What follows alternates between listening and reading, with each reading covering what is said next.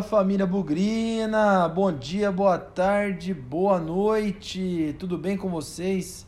Esse é o Bugricast pós-jogo, né? Derrota por 2 a 1 na última sexta-feira para a equipe do Goiás, jogo lá em Goiânia, no estádio da Serrinha, estreia do Guarani no estádio da Serrinha, mas embora o palco tenha sido diferente, a história do Guarani em Goiânia continua a mesma. Eu já perdi a conta de quantas vezes o Guarani foi até o Serra Dourada, agora a Serrinha e não ganhou.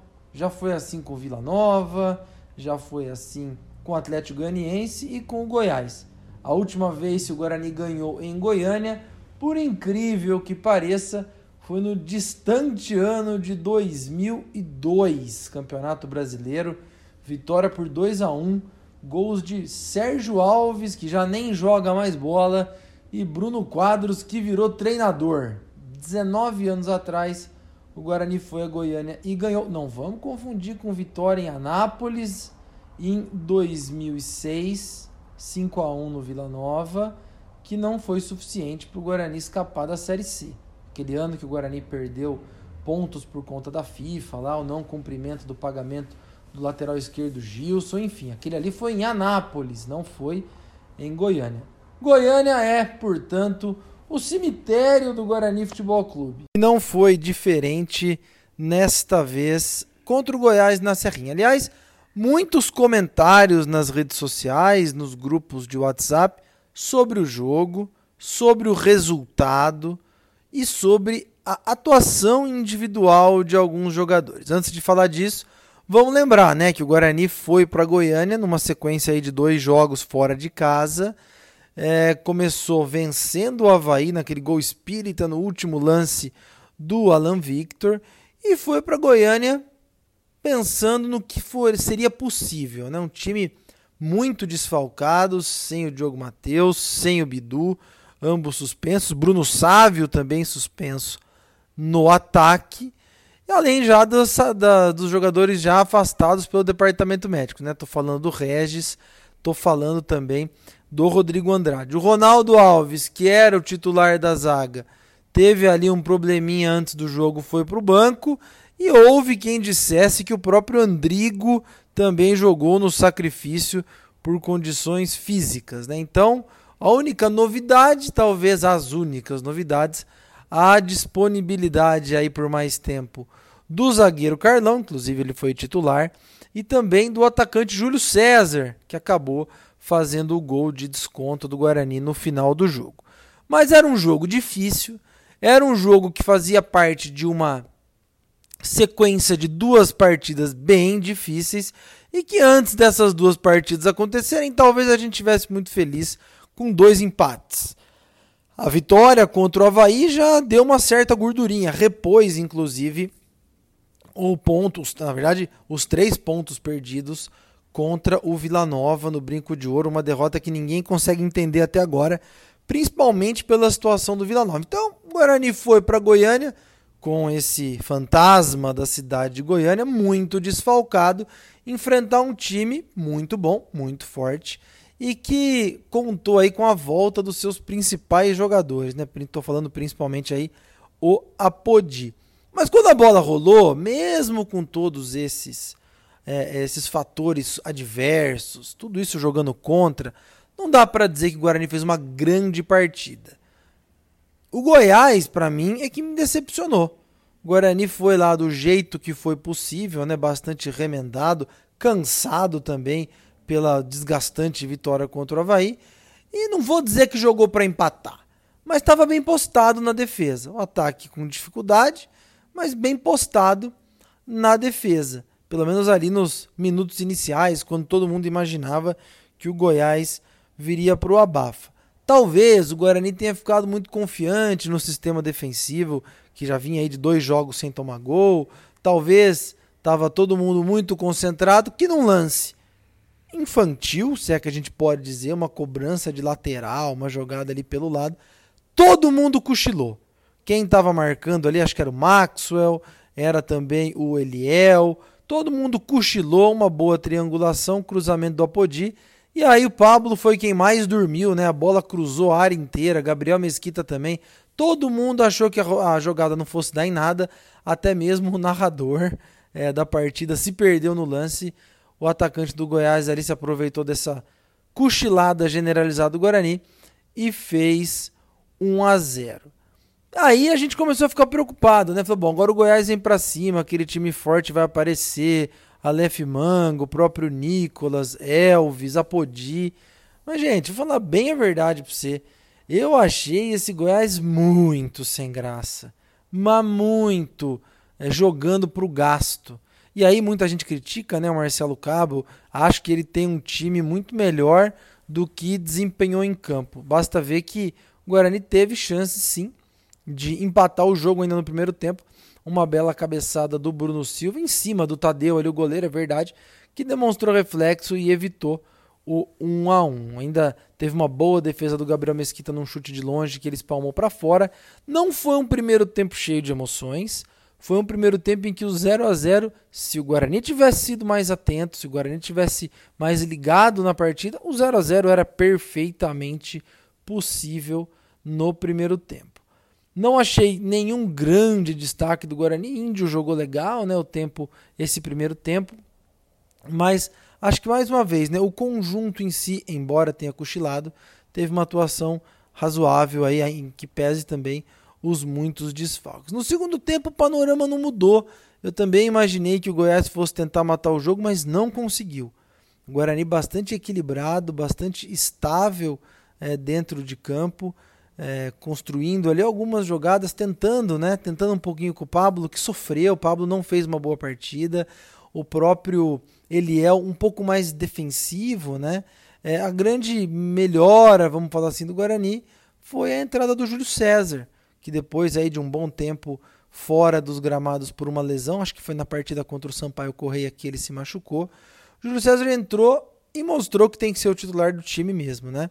Jogador rápido, um jogador interessante. Muita gente criticou o Júlio César enquanto ele estava naquela formação inicial, dizendo que o Davó tinha que jogar aberto pela ponta, que o Lucão tinha que ser centroavante.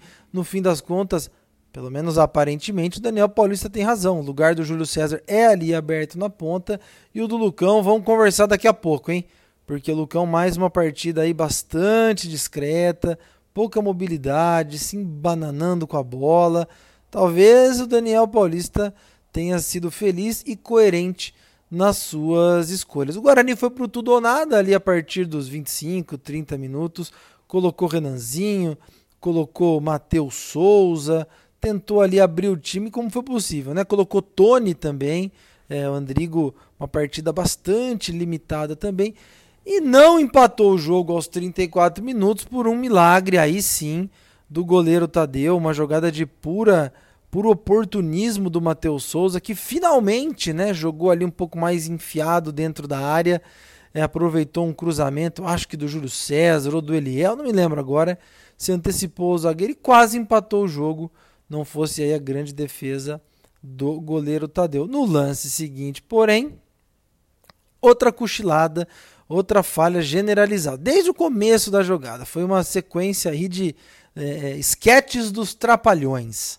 Né? Primeiro o Bruno Silva tenta pegar o jogador do Goiás pelo, pelo pescoço na entrada da área, completamente atrasado, completamente desatento no lance. Ele consegue abrir lá na direita que não tem ou à esquerda, né, da defesa do Guarani, que não tem ninguém marcando. Meliel tá meio moscando ali, o cara passou com tranquilidade. E o cara dá um cruzamento, um chute, alguma coisa em direção ao gol. E aí mais duas cenas de Didi, Dedé, Mussum e Zacarias. Primeiro o Gabriel Mesquita, né? Um lance que ele não sabe, espalmou errado a bola. Era para ele dar um tapa na bola, a bola acho que pingou na frente dele. Enfim, falhou. E a defesa também, né? Os quatro jogadores da linha de zaga pararam completamente, é, assistiram o lance, não acreditaram que o Gabriel Mesquita poderia falhar. Ele falhou, largou a bola no pé do centroavante do Goiás e ele fez 2, 2 a 0. Deu tempo do Guarani conseguir um empate ali, no, é, um empate não, conseguir descontar com um belo gol de cabeça do Júlio César, após também um belo cruzamento do Pablo.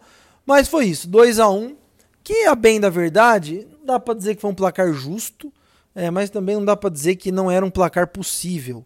Né? O Goiás é um bom time, o Goiás é um time forte, mas tivesse o Guarani mais atento, talvez um empate seria possível. Eu vi muita gente falando que a culpa foi totalmente do Gabriel Mesquita, que o Guarani não empatou por causa do Gabriel Mesquita. Eu tenho um pouco de dificuldade de concluir isso. Eu acho que o Guarani tomou o segundo gol por causa do, Gabriel Mesquita. Isso não quer dizer que o Guarani empataria o jogo, porque perdia por 1 a 0, faltavam ali um pouco mais de 10 minutos e pode ser que o gol não saísse. Eu não concordo muito em dizer que já que fez um gol no finalzinho, faria de qualquer jeito e o gol terminaria empatado. O jogo terminaria empatado. São outras circunstâncias, são outras questões da partida. Muita gente pedindo a saída do Gabriel Mesquita do gol. Eu, pela primeira vez, estou com a luz amarela acesa.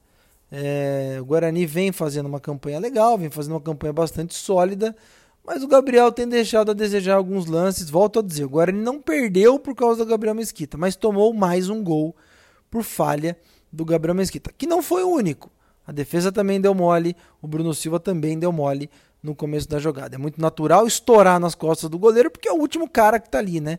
Tentando evitar a, a falha ou tentar evitar o gol do adversário. Mas tem muita gente antes que pode ter comprometido também. Então, contra o Botafogo, eu daria uma última chance ao Gabriel. Não acredito que ele deva sair assim imediatamente, mas daria uma última chance para ver como que ele pode ajudar nessa sequência, porque o segundo turno vem aí. De positivo, eu acho que o conjunto, mais uma vez, né? A defesa se portou bem, tirando esses erros individuais. E o cochilo, eu esperava mais do Goiás. Então, quero destacar aqui o conjunto foi legal, mas individualmente falando, acho que o Júlio César, né? Um cara que entrou bem, um cara que construiu bastante jogada e fez o gol, inclusive. Destaques negativos não foram poucos, hein? Acho que o Pablo fez uma atuação muito ruim de novo pela lateral direita. É, não é o cara para jogar pela lateral direita, já foi assim em outros jogos. A gente viu o quanto custa. O Pablo não tem o arranque para marcar o atacante adversário, marcar o lateral adversário. Quando é para construir jogada para o ataque, cruzar, acho que funciona. Quando é defensivamente, ele não tem o timing do lateral, falta muito para ele jogar ali. Eu sei que é um improviso, mas é um improviso que daqui a pouco é, vai começar a custar caro. Outro que não teve bem, na minha opinião, o Andrigo, mais uma partida sumida, mais uma partida apagada dele, e o Bruno Silva também não foi legal. Não dá para dizer também que o, que o Gabriel Mesquita foi bem, né, gente? Acho que ele falhou no gol, e isso foi fundamental para o Guarani tomar o segundo gol. O que a gente vê dessa Série B, e é muito interessante, né? É a Série B provavelmente mais embolada da história. E o Guarani precisa de regularidade. Se parar para pensar friamente, nos últimos quatro jogos, vamos lembrar: Brasil de Pelotas, Vila Nova, Havaí e Goiás, quatro jogos, duas vitórias e duas derrotas. Não está de todo ruim. Obviamente, poderia ter somado mais um ponto, poderia ter vencido Vila Nova, talvez não tivesse vencido o próprio Havaí, mas o que importa é que o time vem sendo regular, tem 29 pontos, faltam aí Falta uma rodada para o segundo, para o primeiro turno acabar. E vamos ver o que acontece contra o Botafogo. Naquela matemática, né? Da minimeta, aquela matemática do acesso, aquela tentativa dos 64 pontos. Ganhar do Botafogo coloca o Guarani com meio caminho andado. Mas tem muito time ali em cima, né? É, tem o CRB, tem o próprio Botafogo, tem Vasco, tem Goiás, o Náutico, né? Que agora virou o Clube Naufrágio Capibaribe, que está afundando cada vez mais. Tem o Brusque, tem o Operário, tem um monte de time ali. CRB, não sei se eu já falei CRB, Curitiba, Sampaio Correia, Havaí. Então é muito cedo para fazer qualquer tipo de prognóstico. A certeza é que com 62, 3, 4 pontos o acesso está garantido. E para chegar lá, o Guarani precisa sim vencer o Botafogo na quarta-feira no Brinco de Ouro. Esse é um jogo de seis pontos, mais até que o Goiás, na minha opinião.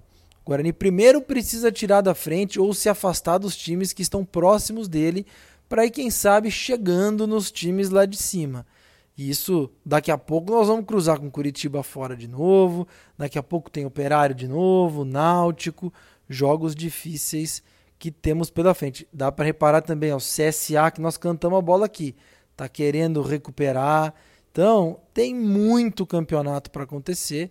A única certeza que a gente tem é que com 62, 3, 4 pontos é a pontuação do acesso. Se for mais do que isso, só aconteceu uma vez na história, em 2012.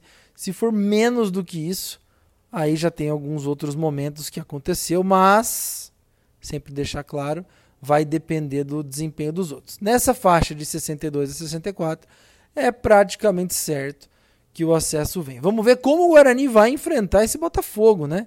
Não terá o Índio suspenso, deve ter a volta aí do Diogo Matheus, do Bidu e também do Bruno Sávio.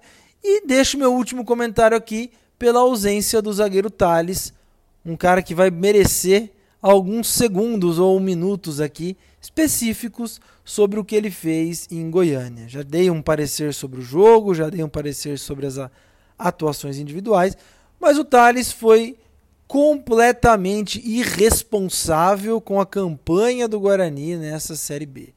O Thales cometeu um pênalti infantil contra o Havaí, por sorte não tinha VAR. O Thales fez o mesmo lance contra o Goiás, outro pênalti indiscutível, deu sorte, não tinha VAR. E aí resolveu extrapolar todo o seu nervosismo e conseguiu um cartão vermelho depois, ali no finalmente no jogo contra o Goiás, vai desfalcar o Guarani na partida contra o Botafogo. Eu dei meu comentário no Twitter logo após o jogo que o Thales merece ser multado pela diretoria do Guarani. Tem tomado atitudes imprudentes e que podem comprometer o futuro ou a sequência do Guarani no campeonato. Por sorte, por sorte, não havia VAR e o Guarani não foi é, é, premiado com dois pênaltis infantis do Thales. Mas o Thales ainda conseguiu um cartão vermelho que vai sim prejudicar o Guarani na partida contra o Botafogo, porque lá vamos nós mexer na formação defensiva mais uma vez. Então, Dúvida no gol contra o Botafogo, se fica o Gabriel ou se entra o Rafael Martins. Diogo Matheus deve voltar. Na zaga, vamos ver quem assume, se o Ronaldo Alves já vai ter condição, ou se vai ser a vez do Ian Carlo, que foi lá para Goiânia às pressas, né? Carlão com certeza, Bidu também. Bruno Silva, que está pendurado, deve jogar também. A dúvida fica para ver quem vai fazer a dupla com ele no meio-campo. Talvez o Rodrigo Andrade já tenha condição e o Andrigo no meio, dado que o Regis ainda não está de volta. Lá na frente, Bruno Sávio com certeza, Júlio César com certeza, e aí provavelmente mais uma chance para o Lucão. Tem muito treino, tem muito jogo, tem muita coisa para acontecer. Boa semana para você no Bugricast. A gente se vê no pré-jogo da quarta-feira, sem nunca esquecer que na vitória ou na derrota, hoje e sempre Guarani. nós vibramos por ti. Na vitória ou na derrota, hoje sempre Guarani. É Guarani, é Guarani, é Guarani. Guarani.